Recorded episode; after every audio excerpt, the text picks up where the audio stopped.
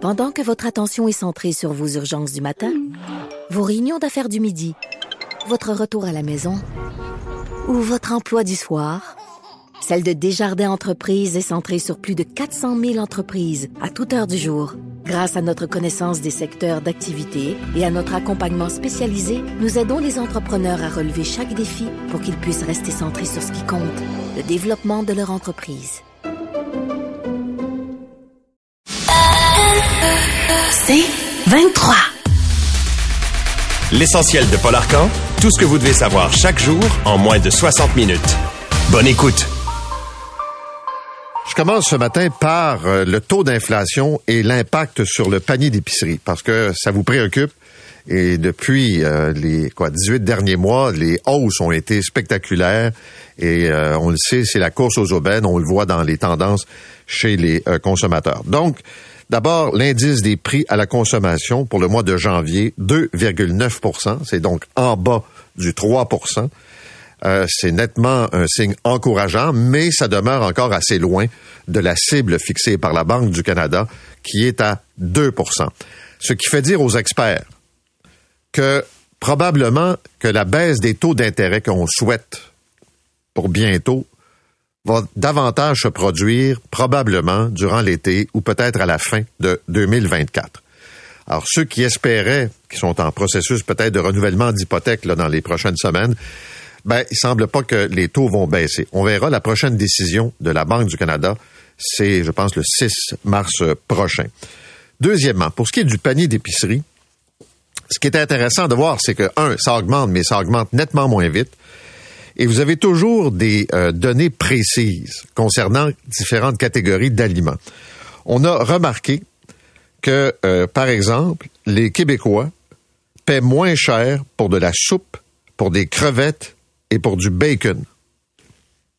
Je ne sais pas pourquoi, mais c'est comme ça. Euh, des augmentations moins rapides pour la viande, par exemple, des produits laitiers. On se rend compte que la laitue iceberg les oranges, les prix ont chuté, les poires également, les prix ont chuté de façon importante.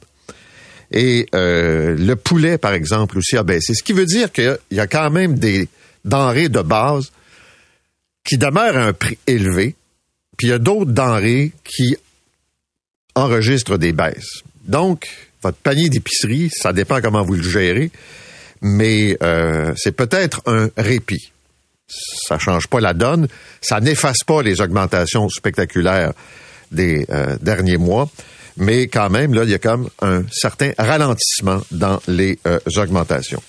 Alors, premier dossier important ce matin. Je reviens rapidement sur le panier bleu. Euh, là, depuis hier, les gens du panier bleu sont sollicités, entre autres par nous, en disant, il arrive quoi avec vous autres? Le ministre Fitzgibbon qui a dit à Radio-Canada que euh, il voit pas bien ben d'espoir dans cette entreprise. Rappelons-nous le principe, le panier bleu, c'était pour stimuler l'achat local et c'est parti tout croche, on va se le dire. D'abord, un, on annonçait euh, des produits, c'était une vitrine, mais il n'y avait pas de site de transaction. Et là, tu sais, quand tu te présentes en disant je serai probablement l'équivalent d'Amazon, ben c'est pas vrai. Et c'est pas arrivé. C'était complètement, euh, je dirais, utopique de penser que soudainement, on pourrait concurrencer Amazon. Pour toutes sortes de raisons. L'efficacité. Il y a d'abord plein d'entreprises québécoises qui ont déjà euh, leur site transactionnel. On peut acheter en ligne. Et le défi de ces entreprises, c'est de compétitionner des géants comme Amazon et c'est pas facile. Et on va se le dire, pas grand monde qui trouvait intérêt à faire affaire avec le panier bleu. Donc, c'est clair que ça va mourir puis c'est tout. C'est une bonne idée, une bonne intention peut-être, mais dans les faits, ça marche pas. Et euh, on va passer à un autre appel. point à la ligne. Puis il y a des partenaires qui ont investi de l'argent, dont le gouvernement, dans euh, ça au point de départ. Tout le dossier des migrants. Euh, hier, c'est pas banal, quatre ministres qui font une sortie pour dire essentiellement que le Québec accueille trop de réfugiés que la facture est rendue à un milliard et on veut l'argent du fédéral. Premier constat, euh, une crise monétaire, si on veut, et il y a un spectre d'une crise humanitaire, voire même identitaire. C'est ce qu'a dit le ministre Roberge. En disant trop d'immigrants qu'on peut pas intégrer, qu'on peut pas franciser, ça menace l'identité. Ce bout-là m'achale un peu comme d'habitude parce que je trouve que c'est de mettre énormément de pression. Puis je vais vous donner un exemple concret de ce que ça peut représenter. Mais est-ce que c'est vrai que ça coûte la totale? C'est clairement documenté. Là où il y a une différence, c'est quand vous regardez les chiffres. Québec dit on accueille grosso modo plus de 50% ou en tout cas pas loin de 50% des réfugiés qui arrivent au Canada. Avant, c'était le chemin Roxham, maintenant, c'est l'aéroport de Montréal. Il y a d'autres études qui tendent à démontrer que c'est plutôt 35% ce qui est plus important que le poids du Québec en termes de population, mais c'est pas non plus ce qui est avancé. Mais au-delà de la bataille statistique, quelle est la capacité d'accueil et ultimement de trouver de l'emploi puis de franciser des réfugiés? Je vous donne un exemple ce matin qui est dans deux gazettes et que je trouve intéressant. On souligne deuxième anniversaire de la guerre en Ukraine. Le Québec a ouvert les bras en recevant des Ukrainiens ici, comme le reste du Canada. Et on raconte l'histoire de cette jeune femme qui est venue s'établir à Montréal, qui a fui la guerre et qui est arrivée donc ici en 2022. Elle parle pas un mot d'anglais et pas un mot de français. Dans son milieu, elle est dans l'ouest de l'île et j'imagine avec des gens de la communauté ukrainienne déjà établis à Montréal, elle apprend des mots fonctionnels en anglais. Elle se trouve un emploi, nous dit de Gazette, chez Saint-Viateur Bagel dans l'ouest de l'île. Là-bas, t'as pas besoin de parler trop trop, c'est pas grave, il y a beaucoup de travailleurs immigrés, réfugiés qui ont un emploi. Et là, elle veut se franciser. Sauf que les cours qui sont euh, offerts par le gouvernement du Québec, l'attente peut être de plusieurs mois et elle doit en même temps travailler, s'occuper de ses proches, apprendre le français, puis elle se dit, je serai pas capable de maîtriser le français comme les euh, critères l'exigent pour obtenir ma citoyenneté puis ma résidence au Québec. Fait que là, c'est quelqu'un qui a quitté il y a deux ans, qui se bat, qui a besoin de travailler, puis qui aimerait ça parler français, qui va tout faire, mais qui a des obstacles. Et on l'a vu, les classes d'accueil ont pas de profs pour des cours réguliers, c'est clair que ça représente, disons, une pression sur les centres de services scolaires et le ministère de l'Éducation. Puis de demander à des réfugiés de travailler, de se trouver un logement, d'élever leur famille, puis d'apprendre le français dans un délai de deux ans ou trois ans, là, c'est un peu utopique. Ça n'arrivera pas dans bien des cas.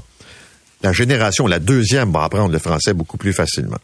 Mais ce que le gouvernement met de l'avant, c'est une question réelle, et c'est la vision aussi de Justin Trudeau, qui a encore, dirais, pelleté des nuages hier, quand on l'a, ou avant-hier, quand on l'a interrogé là-dessus, en disant que l'immigration c'est important, puis qu'on va tout faire. Mais tu sais, des phrases creuses qui ne veulent absolument rien dire.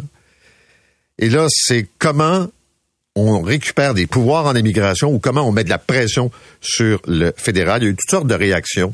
Hier, euh, quand j'entends Québec solidaire, euh, Gabriel Nadeau-Dubois qui dit, ben, il faut aller à la source du problème pour savoir pourquoi les gens se poussent. ne prend pas une grande évaluation pour savoir que des gens qui cherchent un horizon meilleur au Canada, des gens qui ont quitté l'Ukraine, des gens qui partent du Mexique pour toutes sortes de raisons, euh, orientation sexuelle, euh, peur des cartels de la drogue, ça aussi, ça fait partie de la réalité. Puis là, on va faire quoi? Prendre des autobus puis envoyer des migrants vers d'autres provinces canadiennes. Disons que c'est clairement là euh, une crise de taille qui euh, est latente. C'est un peu comme de de l'eau qui, qui bouillonne tranquillement là, puis là ça monte à l'ébullition là. Puis on est rendu pas mal près de ça, cette pression sur l'ensemble des services euh, gouvernementaux. Et puisqu'on parle des services gouvernementaux, juste vous dire que la presse nous dit ce matin que dans le domaine de la santé, on le sait, là, on fait sauter des formulaires, puis on dit aux médecins, moins de paperasse, plus de patients. Est-ce que les médecins vont livrer ce que le gouvernement demande? On sait que officiellement, le discours syndical, c'est de dire on n'a pas assez de médecins, puis euh, il faudrait avoir 1200, 1500 médecins de plus.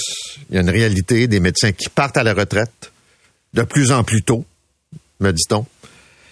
Et il y a ce premier volet pour faire en sorte que plus de patients soient vus. Et le deuxième, c'est l'ancienneté. Là, les hôpitaux vont devoir se sevrer des agences privées, des agents de placement. On ne pourra plus, dans les hôpitaux, se tourner vers les agences. Qu'est-ce qu'on veut faire? Amener le personnel de la santé qui se trouve en agence et les rapatrier donc dans le système public. Pour ce faire, Québec est prêt à reconnaître, il y a une entente avec le plus gros syndicat euh, CSN, prêt à reconnaître l'ancienneté, de 4 à 5 ans d'ancienneté pour des gens qui sont actuellement en agence. Est-ce que ce sera suffisant pour les convaincre? Si vous êtes dans une agence actuellement, vous travaillez de temps en temps dans tel hôpital, vous changez de place, avez-vous envie de revenir dans le système? Et les employés, parce que là, on va avoir Santé Québec, vont conserver leur ancienneté, même s'ils changent comme ça euh, d'établissement durant leur carrière. Alors, c'est quand même euh, important. Il y a plus de mobilité possible. Je rappelle qu'on n'a pas d'entente cependant avec la FIC et que là, ça accroche encore solidement. Euh, je vous parlais de Justin Trudeau il y a quelques minutes à peine. Je ne sais pas comment les libéraux fédéraux analysent la situation politique actuelle. Je regardais hier un sondage.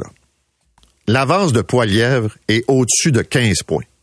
C'est énorme ce gouvernement va tomber et je suis pas certain qu'il le réalise. Ou en tout cas, il y a une solidarité étonnante derrière M. Trudeau, si on va appeler un chat un chat. Là. Un premier ministre qui a fait descendre son parti, a permis à l'opposition de grimper. Et Poiliev, là, on peut trouver ça simpliste, on peut trouver que, puis il exagère, là, puis dans la caricature, puis euh, tu sais, les, clichés un peu, un peu bêtes, mais ça marche. Pourquoi ça marche? Parce qu'il parle aux Canadiens un langage que les Canadiens comprennent. Ce qui n'est pas le cas de M. Trudeau. Encore sur l'immigration, je l'écoutais parler. C'est du vent si ça veut absolument rien dire. Puis la grande question que personne pose trop trop, est-ce qu'il sera là pour diriger son parti? Ou si les libéraux vont se débarrasser de leur chef et vont mettre assez de pression? Pense que la question mérite d'être posée. Puis je vous donne un exemple du régime Trudeau, ce que ça fait là. Ce matin, le Globe and Mail nous parle d'un programme, une autre patente à coût de centaines de millions, créée par M. Trudeau, pour permettre à des petites entreprises d'aller chercher du financement pour euh, faire des sites web, pour euh, s'acheter de l'équipement euh, informatique. Donc, pour se moderniser, ça a été créé dans la foulée de la COVID en disant les entreprises ont besoin d'aide. Donc, tu vas chercher un prêt de 2400. Tu as 15 000 piastres pour euh, embaucher des consultants. Tu as également de l'argent pour euh, t'équiper de façon plus convenable, jusqu'à 100 000. Savez-vous quoi? Ça marche pas. Pourquoi ça marche pas? Parce que c'est trop compliqué. Les entreprises disent ça vaut pas la peine. Et là, le programme, budgété à coût de centaines de millions, va disparaître. Parce que ça n'intéresse personne. Et le problème de M. Trudeau, de ce gouvernement, de cette mentalité, c'est de garrocher de l'argent à la tonne par les fenêtres avec des programmes qui sont toujours remplis de bonnes intentions, puis c'est très vertueux, mais ça donne pas de résultats. Et surtout, surtout, la bureaucratie est tellement lourde que les entreprises, les petites entreprises, c'est-à-dire pas de temps à perdre avec les programmes fédéraux pour aller me chercher un prêt de 10 000 pour améliorer mon, site web. Dans le monde criminel, c'est assez fascinant de voir ce qui se passe, cette guerre entre un gang de Québec et les Hells Angels. Euh, le Journal de Montréal nous dit ce matin que c'est toujours important de prendre les images. On sait que les motards et d'autres criminels ont des surnoms, et on sait que le caïd de Québec s'appelle Turmel, surnommé Pic. Et semble-t-il que Mario Banane Auger, membre en règle des Hells Angels de Québec, a tenté de négocier la paix avec le PIC. Et ça n'a pas marché. Ça n'a pas marché, donc euh, des négos ratés, nous dit le Journal de Montréal. Il semble que les Hells ont envoyé euh, OG en Europe. Paraît que Turmel se trouve quelque part. Euh, Félix Seguin nous disait hier, probablement au Portugal. Mais à distance, il dirige son organisation criminelle. on connaît le principe on vend de la drogue, puis on garde l'argent pour nous, puis c'est pas vrai qu'on va partager ça avec les Hells. Puis je pense que c'est la première fois là que les Hells sont confrontés à une guerre de cette nature avec un groupe qui n'est pas une autre organisation de, de motards. on a vu cette histoire également dans la région de Québec de quelqu'un qui était détenu en otage, qui a réussi à se pousser, qui a tué un de ses ravisseurs, puis blessé les autres. Ça joue extrêmement dur de ce côté-là. Puisqu'on parle des motards, c'est confirmé que Stéphane Gagné, qui était euh, délateur, et euh, qui avait ce qu'on appelait on l'appelait Godas, qui avait été euh, le tueur de Maurice Mambouché, de gardien de prison, ben, a obtenu sa libération. il y a une série de conditions et ça s'est passé il y a quelques semaines après, à peine, c'est-à-dire donc au mois de janvier. Alors donc il a maintenant une nouvelle identité, il a été replacé ailleurs, paraît-il probablement pas au Québec, et euh, avec une nouvelle vie après ce séjour en prison. je reviens sur le Journal de Montréal qui nous parle des liens entre un homme d'affaires, disons près du crime organisé. Euh, le monsieur s'appelle Réal Dallaire et il a fait l'objet d'une perquisition à sa maison de Westmount en mars l'an passé par l'escouade nationale de répression du crime organisé. On l'associe au motard. Et je sais pas si vous avez suivi la saga de M. J. Proc qui est le roi du J-Proc, là, puis qui a toutes sortes de problèmes de consommation de drogue, puis de dépenses, puis d'escorte, puis que, bon, sa compagnie est en faillite. Alors, ça a l'air que M. Dallaire a repris ça. Puis, il y a, euh, ce qui est toujours un peu gênant, disons, des partenariats avec le Fonds de solidarité. Et le Fonds de solidarité dit surveiller ça de près quand même, parce que puis là, on parle pas d'un petit sous-traitant, on parle de projets majeurs comme le Solar, le fameux quartier sur la rive sud de Montréal, puis d'autres euh, immeubles en construction dans le quartier des spectacles de Montréal. Et puis je termine avec le président Trump, ou l'ex-président Trump, si vous voulez. C'est complètement hallucinant. D'abord, il va gagner l'investiture du Parti républicain, et hier, il a dit, tu sais, quand t'es narcissique, tu l'es jusqu'au bout, là, qu'il est persécuté, un peu comme Navalny, le dissident russe qui est mort dans une prison en Sibérie. Il se compare. Tu sais, Mar-Largo puis la prison, c'est pareil. Il dit qu'il est victime d'une chasse aux sorcières, à chasse aux sorcières, pardon, et que ses problèmes avec la justice américaine, c'est la même chose que les persécutions politiques de Navalny. Je veux dire, faut le faire, se comparer à quelqu'un qui est mort en prison parce qu'il est dissident. Et ce discours-là va pogner auprès de son électorat.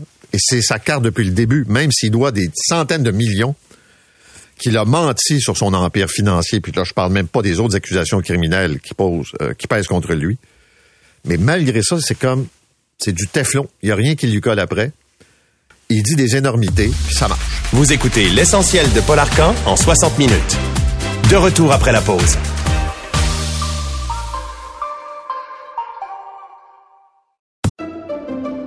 Pendant que votre attention est centrée sur vos urgences du matin, vos réunions d'affaires du midi, votre retour à la maison ou votre emploi du soir, celle de Desjardins Entreprises est centrée sur plus de 400 000 entreprises à toute heure du jour. Grâce à notre connaissance des secteurs d'activité et à notre accompagnement spécialisé, nous aidons les entrepreneurs à relever chaque défi pour qu'ils puissent rester centrés sur ce qui compte, le développement de leur entreprise.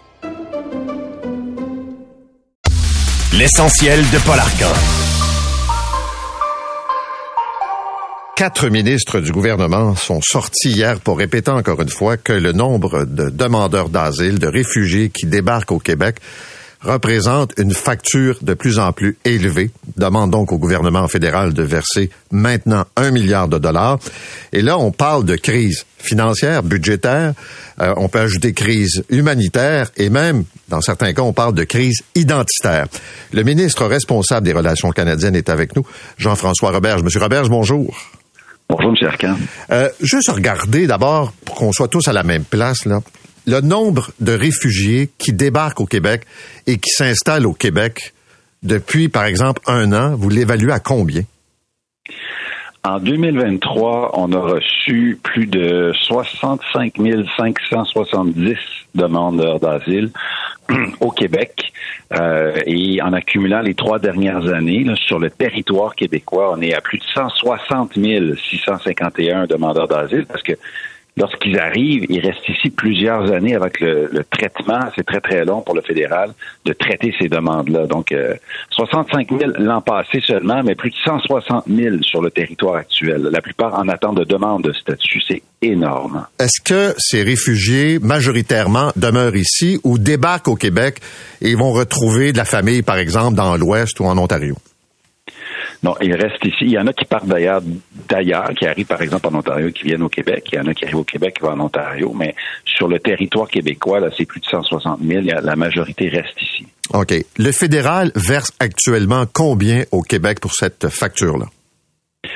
Euh, en ce moment, ils nous ont donné 67 euh, millions pour la facture de 2021 et 2022. La, la facture, elle était de 470 millions. Ils nous ont donné un peu moins de 67 millions. Donc, on est très, très, très loin du compte. Mais ça continue d'augmenter. On vient d'avoir des chiffres pour 2023. Et en 2023, la facture est de 577 millions. Donc, en réalité, là, ils, nous doivent près d'un milliard de dollars seulement pour les trois dernières années. Et ce qui est choquant, c'est qu'ils avaient l'habitude d'acquitter cette facture-là. Là. En 2017 et 2020, là, ils payaient à chaque fois l'ensemble de la facture.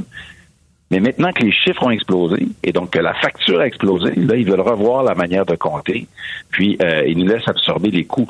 Mais M. Arcan, c'est pas juste une question d'argent, c'est aussi une question de capacité d'accueil. Bon, mais c'est il y a, un problème important ici. Bon, ça c'est l'autre aspect, c'est-à-dire que même si on vous fait un chèque, si vous n'avez pas les enseignants pour aller dans les classes d'accueil, si vous n'avez pas euh, les ressources pour franciser, euh, le problème demeure. Là.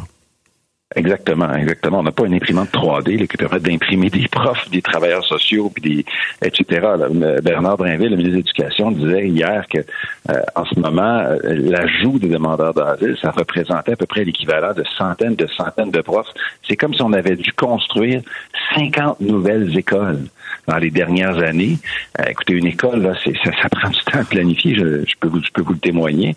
Et, et ça, ça fait craquer ça fait craquer le système. On les a pas, les enseignants. Mais là, on fait pour quoi? donner des cours les, dans la classe d'accueil. Donc, en ce moment, c'est très, très, très difficile pour plusieurs secteurs, dont l'éducation. OK. Monsieur Roberge, concrètement, on fait quoi? On dit au fédéral d'en laisser entrer moins? Mais oui, la première chose à faire, la première chose à faire qui peut se faire assez rapidement par le gouvernement fédéral, c'est de réviser la politique d'émission des visas.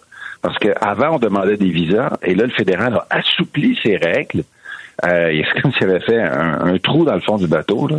Et là, maintenant, c'est beaucoup plus facile qu'avant de venir ici et de demander l'asile. Donc, il faut absolument ramener des visas pour plusieurs pays, notamment le, Mexique. J'ai eu plusieurs conversations avec le fédéral. Ils sont intéressés à le faire, mais là, ça presse. C'est la première chose à faire. OK. On va aller plus loin. Je regarde ce qui se passe aux États-Unis. Devant le flot de migrants qui débarquent, par exemple, au Texas, il y a des politiciens, des élus qui ont pris des autobus, qui ont pris des migrants, puis on vous envoie à New York, on vous envoie à Boston. Est-ce que ça fait partie des scénarios que vous regardez comme moyen de pression? Ben, on n'est pas là, M. Arcand. Mais euh, à la fin, avant que le fédéral accepte enfin à notre demande de fermer le chemin Roxham, il avait commencé à faire ça, c'est-à-dire à répartir les, migrants qui arrivaient à travers le chemin Roxham. Et dans des autobus, ils, ils allaient les conduire ailleurs qu'au Québec parce que notre capacité d'accueil était débordée, saturée dépassés. Euh, et on leur demande de faire ça. D'abord, je vous l'ai dit, il faut, faut, réviser la politique d'émission des visas. Mais après ça, il faut réduire le nombre de demandeurs d'asile et il faut les répartir aussi. C'est pas normal que le Québec, qui représente à peu près 22% de la population canadienne, reçoive à peu près 50% des demandeurs d'asile. Donc, on fait plus que notre part. Et, là, ça appartient au gouvernement fédéral de faire cette répartition dans le pays. OK, mais c'est... Je comprends, mais j'écoute M. Trudeau, là, même si le langage est parfois difficile à comprendre, là. Euh, je sens pas une grande ouverture, une grande volonté de réduire le nombre de réfugiés. Là, peut-être en théorie. Là, je parle pas des autres volets de l'immigration, mais sur la question des réfugiés, euh, M. Trudeau répète que le Canada a les bras grands ouverts. Là. Ben, c'est correct là d'être accueillant, puis il faut que le Canada et le Québec fassent sa part pour accueillir écoutez, des gens qui, qui fuient la guerre, qui fuient la famine. On le fait notamment pour les Ukrainiens, on le fait pour les Syriens. Le Québec est ouvert, ça sera toujours ouvert, mais à un moment donné, si on n'est pas capable d'accueillir des gens dignement, si ça, ça, accroît la crise du logement, si ça fait augmenter l'itinérance, si on n'est pas capable de scolariser des jeunes, ça marche plus. Et c'est ce cri du cœur-là qu'on a fait entendre hier. Parce que oui, la question financière puis est importante, il faut pas la mettre de côté. Mais il y a aussi la capacité d'accueillir dignement les réfugiés puis de donner aux Québécois les services auxquels ils ont droit. Et il y a des députés fédéraux, libéraux au Québec. Il y a des ministres fédéraux, libéraux au Québec. Euh, je pense qu'ils sont imputables, mais ça, là, puis moi, j'ai hâte de les entendre porter la voix du Québec, puis la voix du, du bon sens, là, au sein du gouvernement. Est-ce que vous n'avez pas entre les mains certains pouvoirs pour donner un statut à ces réfugiés, par exemple permis de travail, dans l'attente qu'on puisse régler la question générale. Autrement dit, permettre à un réfugié rapidement de se trouver un emploi, euh, permettre à quelqu'un de pouvoir, euh, bref, s'établir au Québec, même si officiellement tout n'est pas réglé. Même l'émission des permis de travail relève du gouvernement fédéral. Donc là, il y a trop de monde qui arrive. Ils sont mal répartis sur le territoire. Vous, vous avez aucun trop pouvoir. avant d'émettre le permis de travail.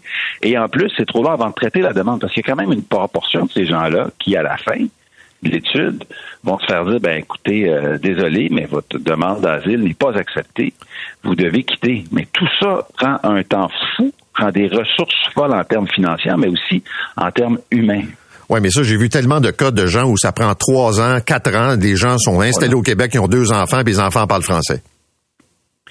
Ben c'est ça qui n'a pas de sens. À un moment donné, les, délais nous amènent dans des situations qui sont qui sont intenables. Et c'est pour ça que ça, me fait penser à la crise des passeports du, gouvernement fédéral. Écoutez, à un moment donné, ils doivent livrer des services. Puis le paradoxe, c'est qu'ils sont pas, ils n'étaient pas capables d'occuper des passeports, ils sont pas capables d'occuper des, des réfugiés.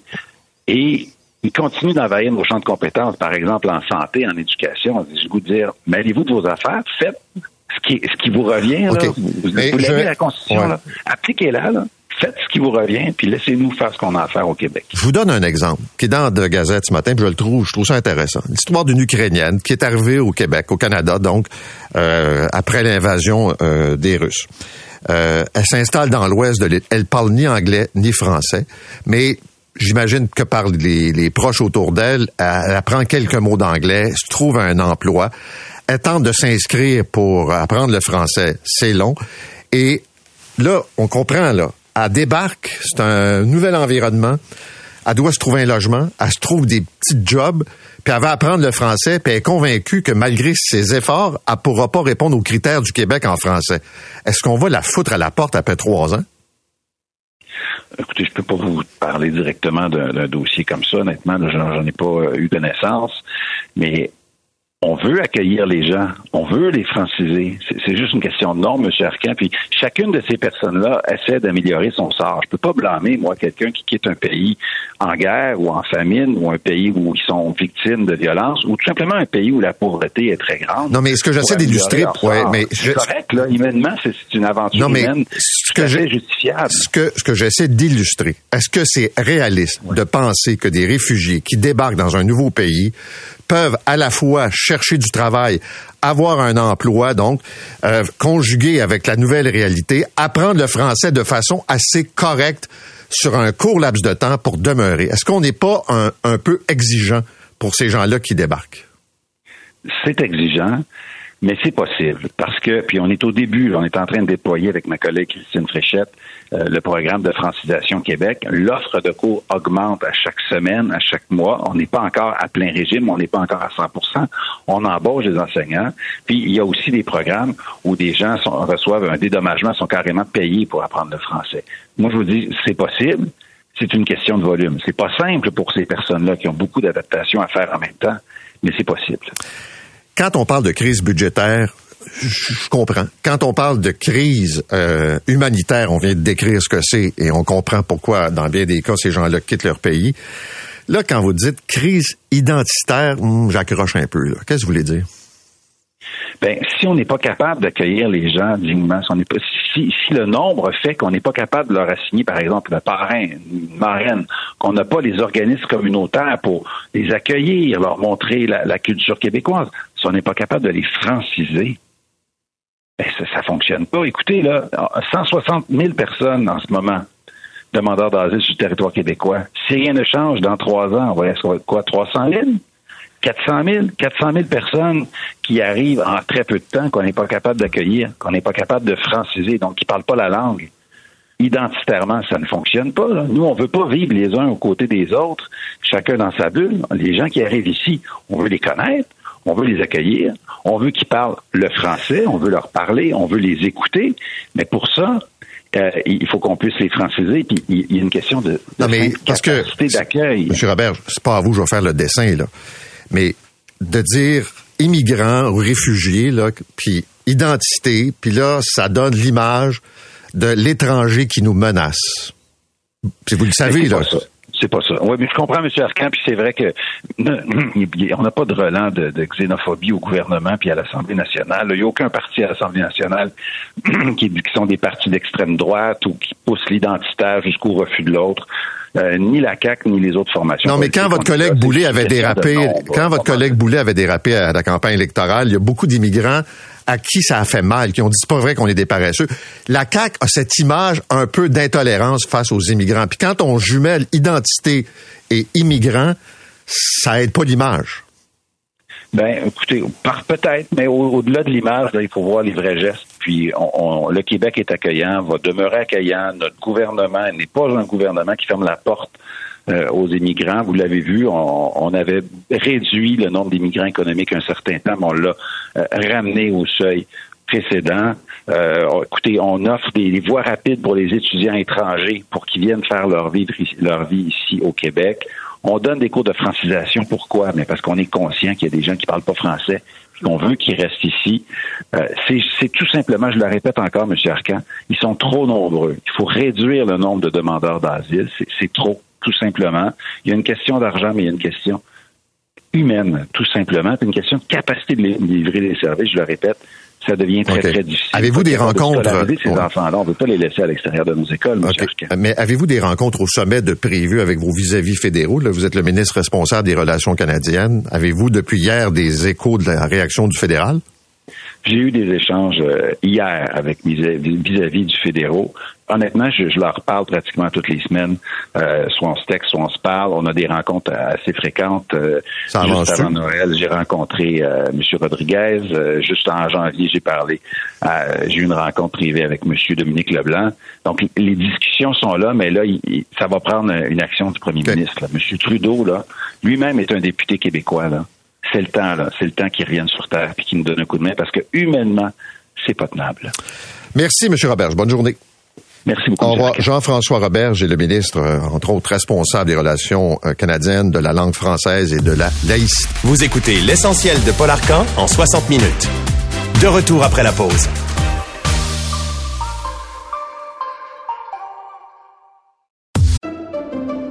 Pendant que votre attention est centrée sur cette voix qui vous parle ici, ou encore là, tout près ici. Très loin là-bas. même très, très loin. Celle de Desjardins Entreprises est centrée sur plus de 400 000 entreprises partout autour de vous.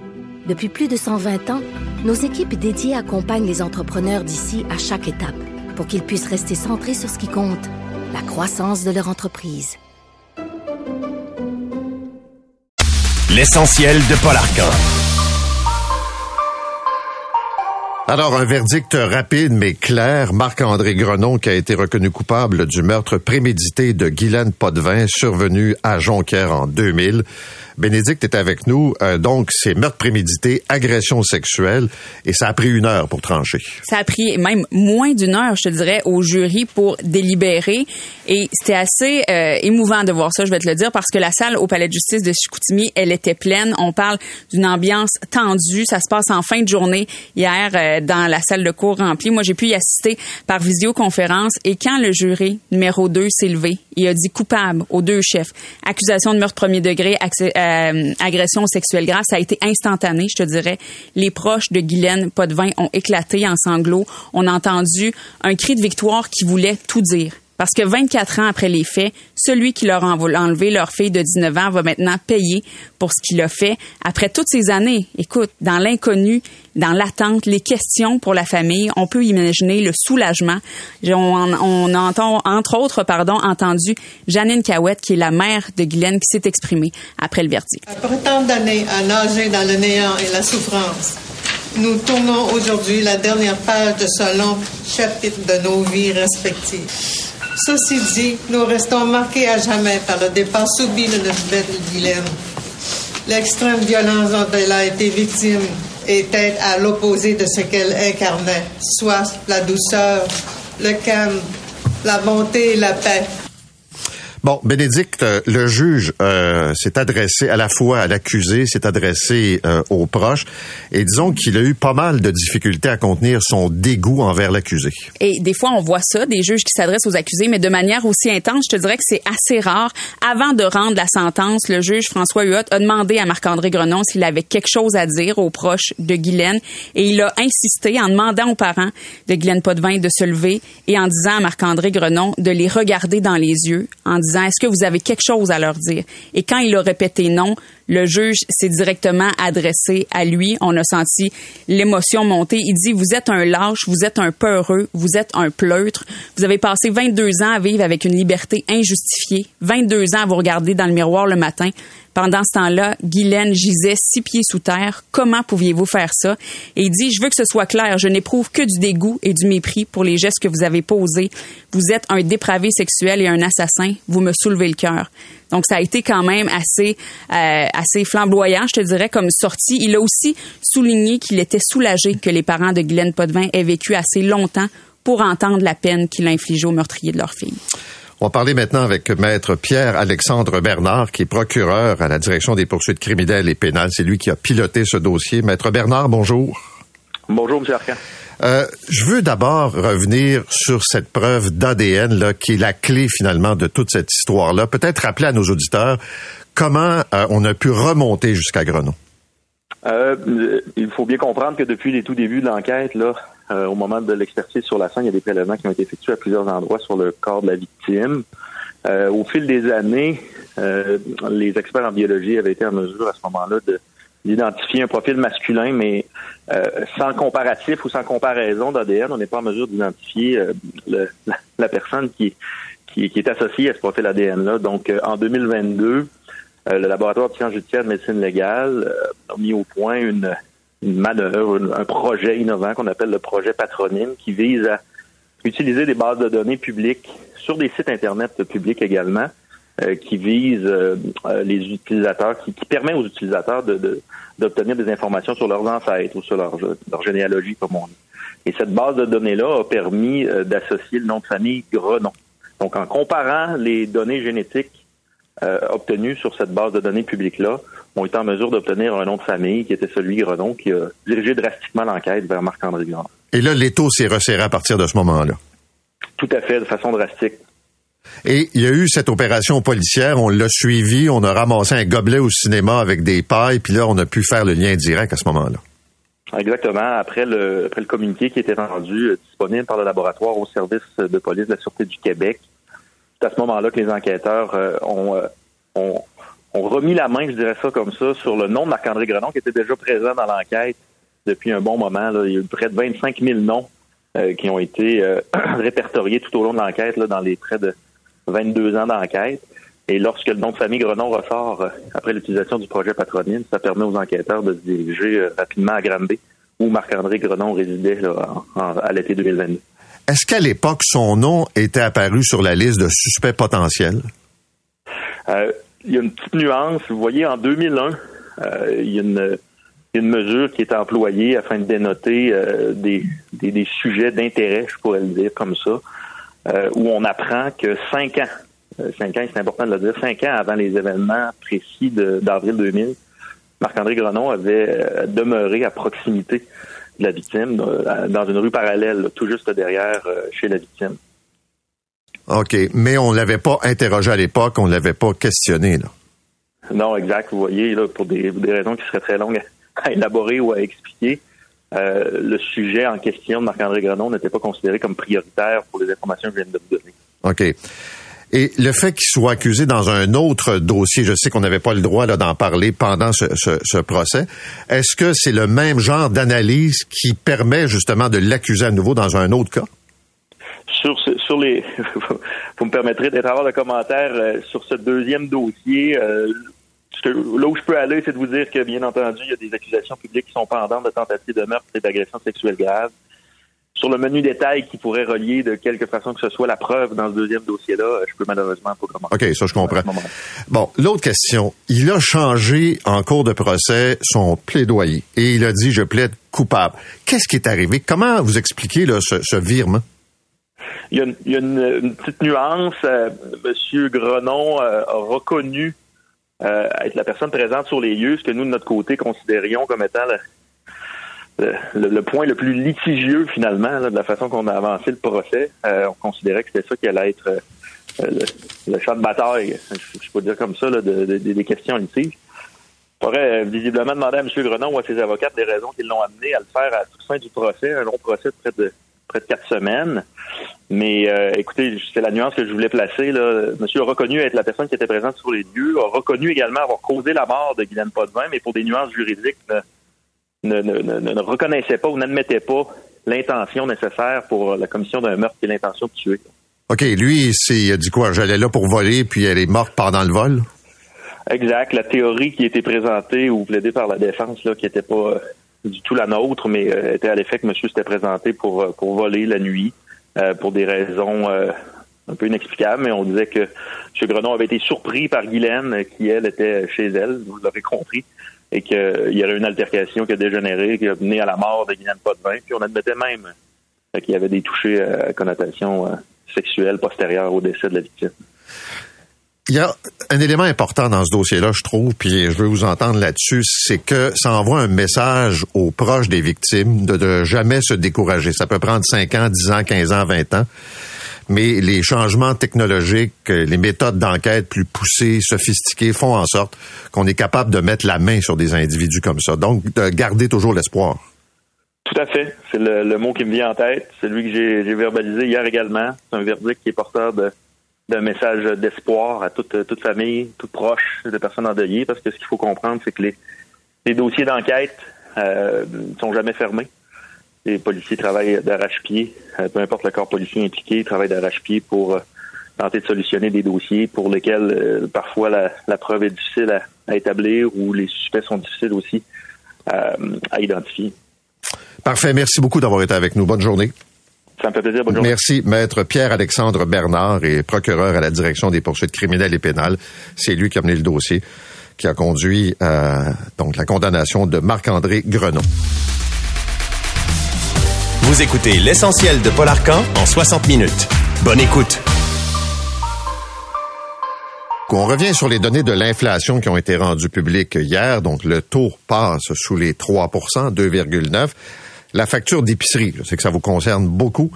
Euh, ça augmente encore, mais moins rapidement. J'en parle avec euh, notre ami Sylvain Charlebois. Monsieur Charlebois, bonjour. Bonjour, Paul. Euh, Est-ce que c'est l'effort combiné des moyens déployés par le ministre François-Philippe Champagne, une meilleure concurrence, ou c'est le jeu du marché qui fait que ça augmente moins vite?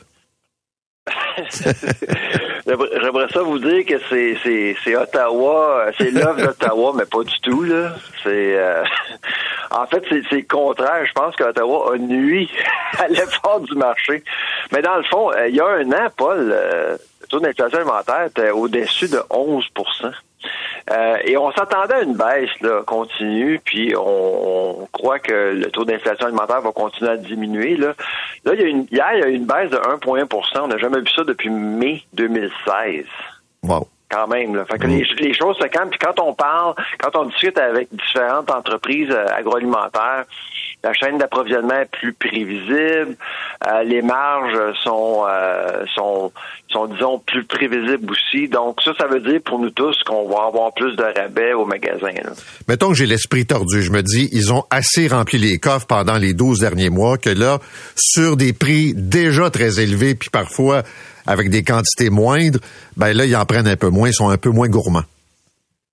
Ben, c'est, c'est, je sais, je sais qu'il y a beaucoup de gens qui pensent ça, mais quand on, regarde les bilans financiers, euh, disons qu'au niveau de l'abus, il n'y a pas euh, d'indica- d'indication comme quoi les bannières ont exagéré. Par contre, euh, les coûts, la, la structure des coûts a changé depuis deux, trois ans. là. Ça coûte beaucoup plus cher, mais faut, faut revenir au problème à la base, même avant l'inflation, même avant la tempête inflationniste, il y avait déjà des problèmes au sein de la filière. Il y a beaucoup de chicanes entre les bannières et les fournisseurs, ce qui fait en sorte que ça gonfle les prix au détail. On s'en rend pas compte, comme le fameux blackout, on s'en est déjà parlé. Le blackout, là, les, les prix sont beaucoup plus volatiles en novembre et février. Pourquoi? À cause du blackout. Là, on vient d'apprendre que l'Oblast, Métro et Sobeys vont augmenter leurs frais parce que quand on vend à ces bannières-là, il faut les payer. Ces frais-là augmentent. Qu'est-ce que vous pensez qui va arriver, Paul? Les prix vont augmenter en amont, puis nous, on se fait ramasser à l'épicerie. Donc, c'est ce jeu de chat et, la, et la souris qui doit cesser au sein de la filière pour, disons, euh, cesser de voir les prix augmenter tant que ça. Là. Comment ça se fait qu'il y a une baisse euh, des coûts du prix là, pour la soupe, le bacon puis les crevettes? Ben, c'est, des chaînes qui sont euh, qui sont plus prévisibles. Ça dépend. Ben, Dans le cas du bacon, c'est, du porc. Le porc, euh, bon, on- les prix ont diminué pas mal. Dans le cas des, des produits en canne, disons que les les variables sont plus euh, sont plus prévisibles aussi là. Donc c'est pour ça que chaque chaque produit a son histoire, Euh, mais dans le cas de, de je sais pas moi, là actuellement ce qu'on voit c'est les légumes. Les légumes augmentent beaucoup, c'est en hiver, c'est normal. Ouais. Euh, mais à part de ça, il y a pas d'autres sections de, de l'épicerie où a- ça pose problème. Là. Par exemple, les, les je sais pas moi, la, la viande, par exemple, les, euh, les fruits, les oranges, il me semble que c'est moins cher que c'était. Ben, c'est parce que les oranges ont augmenté beaucoup l'année passée. À cause, euh, il y a eu un gel euh, précoce en Floride. Là. Ça, ça l'a, ça l'a fait gonfler le, le- le prix des agrumes. Mais cette année, c'est moins pire. C'est, encore là, c'est tout le temps une question de cycle. Mais de façon générale, moi, je pense qu'on va finir l'année euh, autour de 2,5% euh, ce qui est souhaitable. Les États-Unis sont à 2,6% actuellement. Puis c'est à peu près là qu'on devrait être éventuellement. là. Merci d'avoir été avec nous. Bonne journée. Sylvain Charlebois, qui est le directeur du laboratoire de sciences analytiques en agroalimentaire de l'Université d'Alousie. On va parler maintenant de santé. Hier, euh, Québec a annoncé quand même euh, une forme d'allègement bureaucratique en faisant disparaître euh, notamment euh, le formulaire de la CNESST. Puis on dit aux médecins, on va te faire confiance, là, tu es, capable d'évaluer le patient, plutôt que de remplir un long questionnaire interminable. Et là, c'est un échange. Moins de paperasse, plus de patients, dit Québec. Euh, donc, le temps consacré à remplir des formulaires, ben, le médecin va pouvoir maintenant euh, voir des, des gens qui ont besoin d'être examinés puis d'être suivis. J'essaie de voir est-ce qu'il y a encore de la paperasse inutile qui existe qui pourrait peut-être disparaître facilement. Le docteur Benoît Eppel est avec nous. Il est médecin de famille dans la région de l'Estrie. Docteur Eppel, bonjour. Bon matin, M. Arcan. Bon, là, euh, avec l'annonce hier euh, du ministre Christian Dubé, là, je pense notamment au formulaire de la CNESST, est-ce que vraiment ça fait une différence dans votre vie? Ben, les formulaires, je vous dirais, euh, c'est, j'essaie toujours de calculer si je mettais ça de, de bout en bout dans une semaine, je, je dois passer certainement une journée complète à remplir de la paperasse. Euh, sans compter, je vous dirais, les rendez-vous que je fais avec des patients pour remplir un formulaire ou à des fins administratives. Alors là aussi, il y a un certain nombre, oui, un certain nombre de rendez-vous qui se font à des fins administratives. C'est, c'est pas mal de temps médecin en bout de ligne qui servent à, à étendre de l'encre sur un papier. Donnez-moi des exemples de ces rendez-vous là euh, de paperasse ou de ces documents que vous devez remplir là, puis vous dites dans le fond, est-ce que j'ai vraiment besoin de faire ça? Est-ce qu'il n'y a pas moyen d'être euh, plus euh, efficace?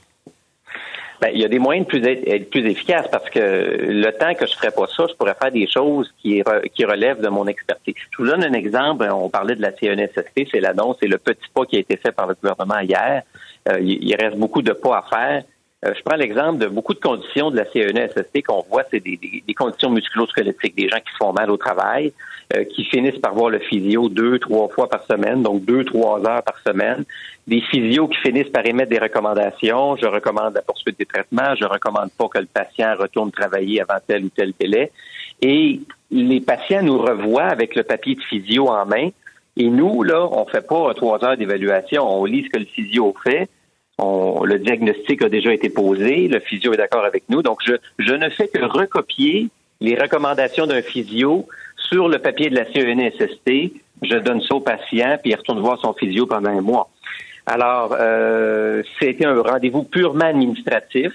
Le patient s'est déplacé. Moi, j'ai pris du temps. J'ai facturé à la Régie de l'assurance maladie. La Régie de l'assurance maladie me paye pour remplir un papier où je copie les recommandations de l'autre ça a été une perte de temps pour tout le monde dans cette affaire-là. Et ça, c'est pas un exemple anecdotique. Je fais ça tous les jours. Alors que le physio pourrait peut-être même le remplir lui-même, ce papier-là, et le facturer. Donc, euh, c'est un bel exemple que je vous donne, mais souvent, c'est ça.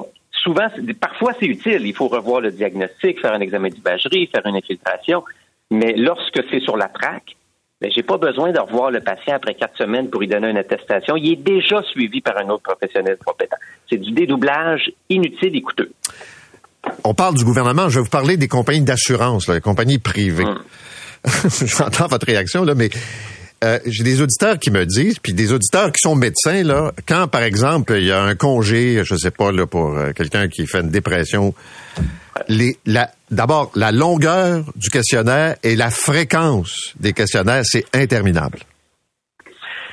Dépendant des assureurs privés, euh, on ne les nommerai pas, mais certains assureurs, je pense à mes employés du Costco, par exemple. Euh, des affaires, des fois, de plusieurs pages qui vont bien au-delà du détail que je questionne dans un rendez-vous. Donc, je vois mon patient, je l'évalue, je pose un diagnostic, j'émets un plan de traitement, le patient retourne chez lui, il me ramène une semaine après un formulaire.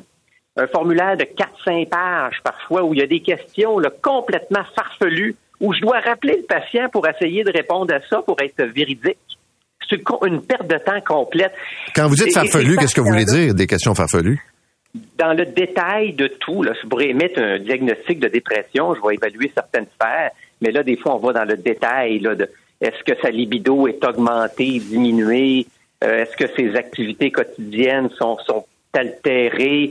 Il y a plein d'exemples comme ça où on doit mettre, là, ben, ça n'a pas changé, ça a augmenté, ça a diminué. Là.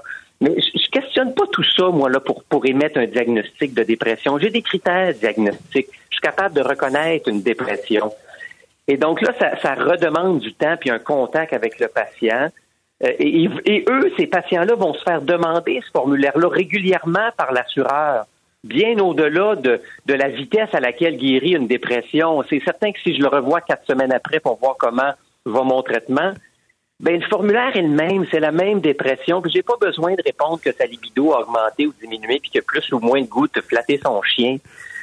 C'est inutile pour l'assureur et l'assureur passe un temps fou au téléphone avec le patient pour un peu confronter ça puis aller chercher des informations.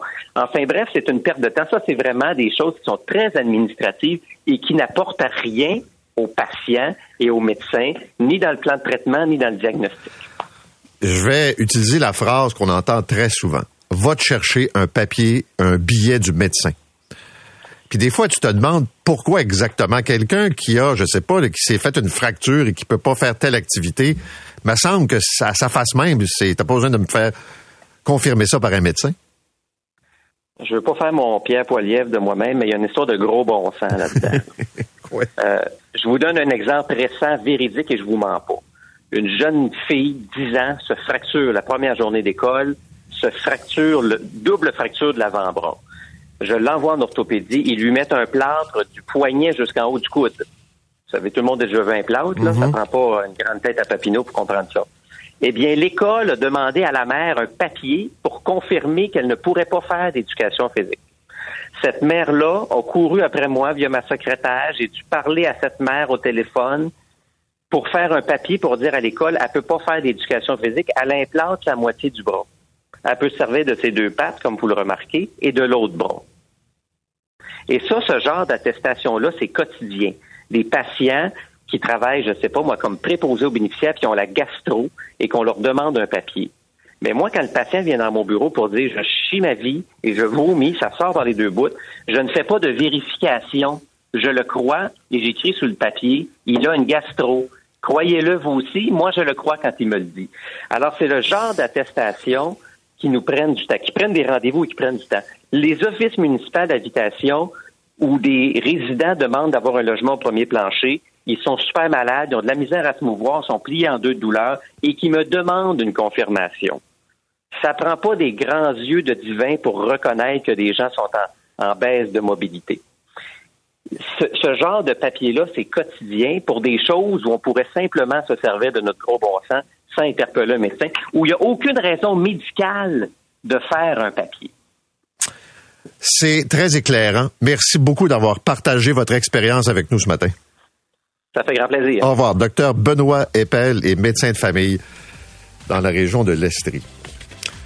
Fait que je comprends qu'il reste pas mal de chemin à faire dans les détails bureaucratiques pour faire sauter des formulaires. Tu sais, comme dit le, le jugement, des fois, c'est que c'est en option, là, mais euh, dans certains cas, ça pourrait être utile. C'est 23.